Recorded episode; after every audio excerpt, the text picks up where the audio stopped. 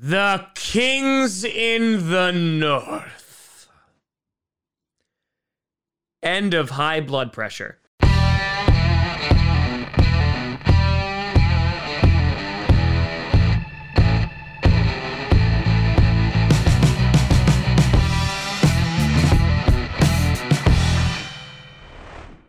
Rossi Bossy Packer Nation. Welcome to another episode of Podcast and Podcast where you don't have to be a Packers fan, but it sure does help. I'm your host, Tom. Oh my God, we won the North again. Grassi, and today we're going to be breaking down the Green Bay Packers victory over the Baltimore Ravens with the score of 31 to 30 in an absolute crazy game. Before we get to that, I want to do a big shout and thank you to a brand new Patreon member and also a whole bunch of new YouTube members. First, on the Patreon side of things, we have JT Thompson. A big shout out and thank you to you. And over on the YouTube member side of things, we have Richard Dempster, we have Matt Mardix, we have John Clement, we have Sophie Vertanen, we have Mark Love, we have Greg Somerville, ZJ13 Goat, we have Ansem571, we have Kyle Widmeyer, William Westhead, we have Brandon Reyes, we have Pistol Pete 343, we have Daniel, and finally Dustin Wodke. A big shout out and thank you to you all. So, this game, folks. Uh, shockers. I know this is going to come to a big shock to a lot of people. The Green Bay Packers did not score again in the first quarter. That makes it nine games in the season where they have not scored in the first quarter. They got off to a slow start once again, picked it up a little bit in the second quarter, and then started getting going in the second half. And while we did score two touchdowns in the second quarter, it was tied heading into halftime. There was definitely opportunities left on the field. And before we even break down stats or anything like that, let's talk about the referees in this game because there was some just bad calls, whether it was no calls, lack of consistency, what have you. And that kind of stuff is infuriating. In which you're looking at some of these terrible, terrible calls. For example, you had a really bad roughing the passer call. You've seen this throughout the NFL. Whenever you literally just like shove a QB, it's going to get called. I disagreed with that. It benefited the Packers, but really rubbed me the wrong way. You had PI on Lazard which extended the Packers' drive, which that PI, which looked worse, wasn't called on MVS, which looked significantly worse than what was called on Lazard. And so I'm just asking for consistency there. You're looking at the first quarter where Mark Andrews scored a touchdown in which he pushed off. There was nothing there. And I'm fine with no flags being called in any of those situations. But when it starts getting like, oh, well, you know, I guess we'll throw it for this one and it gets super subjective, I'm just, I'm just not a fan. I mean, you even look at the PI that was called on Amos. I mean, I just I'm just not seeing it. So, yeah, uh, bad refereeing all around. But heading into this game, I had a feeling that regardless of Lamar Jackson being out, regardless of all the injuries, the Packers were going to have a time here in which they were going up against a team that they don't face very often. I think they match the Packers very well. They have a scrambling QB, whether it was Lamar Jackson or it was going to be Tyler Huntley. And Tyler Huntley played phenomenal football today. You have weapons like Mark Andrews and Hollywood Brown there. And the Packers, they had a rough time with it. And Mark Andrews, just in the first half alone, had two touchdowns and 95 yards. He wound up finishing the day with over 100 yards, 136, 10 receptions, and two touchdowns. And while they did adjust a little bit bit more in the second half. Darnell Savage was getting constantly beat by Mark Andrews in coverage, and it was just an ugly sight. But let's break down some of the stats for this game. Aaron Rodgers, 23 for 31, 268 yards, three touchdowns, was also sacked three times, as we also anticipated. The Ravens were going to bring pressure. Jones, 13 for 58, 2 for 12 through the air with one touchdown. He also returned a kickoff, which just Talks about our special teams, but we'll get there. Dillon, seven for 22 and one touchdown. MVS had an absolute monster of a game, looked incredible, and there was a couple missed throws to him too, but five for 98 and one touchdown. Davante Adams, six for 44 and one touchdown. And the offense, there was missed opportunities there. Allen Lazard could have had a touchdown in the end zone, uh, twice actually. One, you know, would have been an amazing catch, but the second one, Rodgers just missed him a little bit. But the, the Packers offense, again, it, sputtered a bit. They go three and out against a good defense in the Ravens, and then they kind of come alive a little bit. It was interesting to see the Ravens go for two points at the very end because maybe they didn't trust their defense, especially their secondary, which was so depleted, to stop Aaron Rodgers with 40 seconds left. But we'll, again, we'll get to that.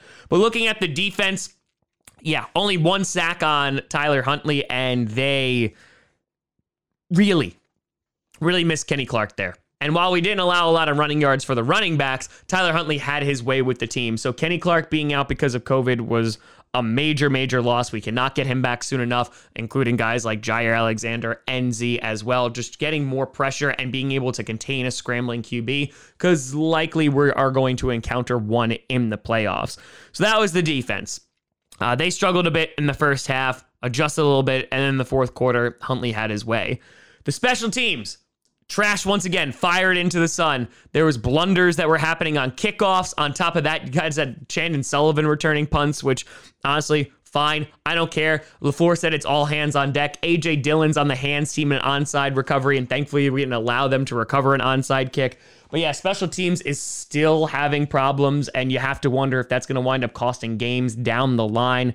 But overall, I want to talk about Aaron Rodgers for a hot second here because Aaron Rodgers has been playing like his hair is on fire. Yes, all that lettuce is literally on fire. The last four games, he's had 13 touchdowns and zero interceptions. He has been phenomenal. And all of that is with a broken toe. So Aaron Rodgers has really been playing damn good football. So the offense, I feel like they're going to get there. Dave Bakhtiari coming back is definitely going to be a huge boost whenever he comes back because the Aaron Rodgers was pressured a lot today. But it wasn't a complete game. It was a messy game, but it was a hard fought win. And at the end of the day, in the craziness that's the NFL, I mean, the Cardinals would have taken a hard fought win today. So I understand the frustration that, you know, you're going up against backups, you're going up against a team that has been decimated by injuries. But in this league, nothing can be taken for granted.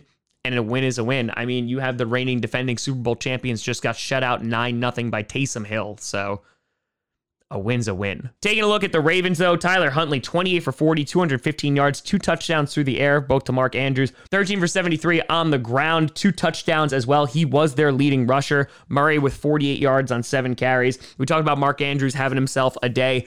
And listen, Tyler Huntley played well. He played so well that I wouldn't be surprised if the Ravens get some calls about potential trade uh, later in this offseason, considering they have Lamar Jackson. They're going to be giving him a whole bunch of money, or whether they just stash him away and go, hey, listen, now we have a suitable backup, which I think Tyler Huntley has proven he is a very good backup. And to kind of like get some takeaways here, there was a lot of history that happened in today's game. So, for example, Davante Adams with a touchdown. He now has 70 touchdowns. He now is number two all time in Packers receiving touchdowns. He passed Jordy Nelson today. In addition, heading into this game, the big question was is Aaron Rodgers going to tie the record with Brett Favre for most passing touchdowns? The answer was yes. He needed three, and now he has it. So 442 touchdowns, number 442 coming to MVS. But you thought for a second he might have broken it in Baltimore, but now the storyline is written. The guy gets to potentially break this record with a passing touchdown on Saturday, Christmas Day at Lambeau. And uh, that's going to be a special time. In addition, with this win, the Green Bay Packers clinched the NFC North, which they are the first team to clinch a division this season and on top of that, they are the first team to clinch a playoff berth. They are the number one team in the NFL in terms of record. And what's even better, the Cardinals and the Buccaneers both lost today. Thank you, Lions and Saints. And so they have a little bit of a buffer for those two teams. They still have to worry about a team like the Cowboys, but I know they're playing the Cardinals, so that might take care of itself. But right now, the Packers have a tiny bit of breathing room but they have it all in front of them. They have three games in front of them the Browns, the Vikings, and the Lions. Two out of those three games coming at home. So right now, things are looking pretty good for the Green Bay Packers. And to kind of close out the game here, talking about John Harbaugh going for two for the second time in a row and failing the second time in a row, you kind of have to appreciate the aggression there. But at the same time, you have to wonder all right, Justin Tucker, he obviously is probably going to sink the extra point. Can your defense stop Aaron Rodgers with 40 seconds left and a timeout? John Harbaugh obviously thought the answer was no.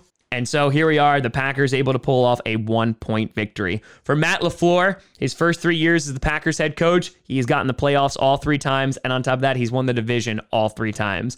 He's made it to the NFC Championship game two out of those three times. Let's see if we can make it three for three and hopefully a Super Bowl this year. But hats off to this team.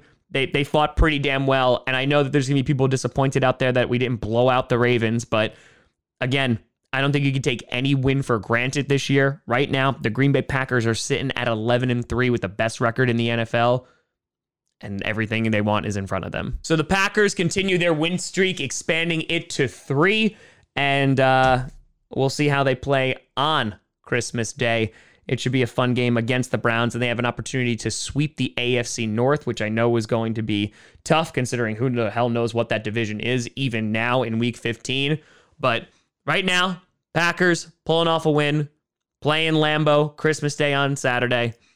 And that should be a really damn good time. But let me know what you think down in the comments below. How'd you feel about this game? Special teams, what are we going to do with it? Though, hats off to Mason Crosby, who, listen, he's been sinking those extra points and field goals. So shout out to him. But let me know.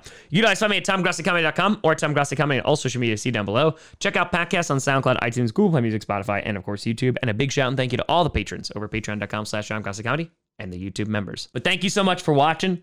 I'm Tom Grassi. And as always, go Pack Go.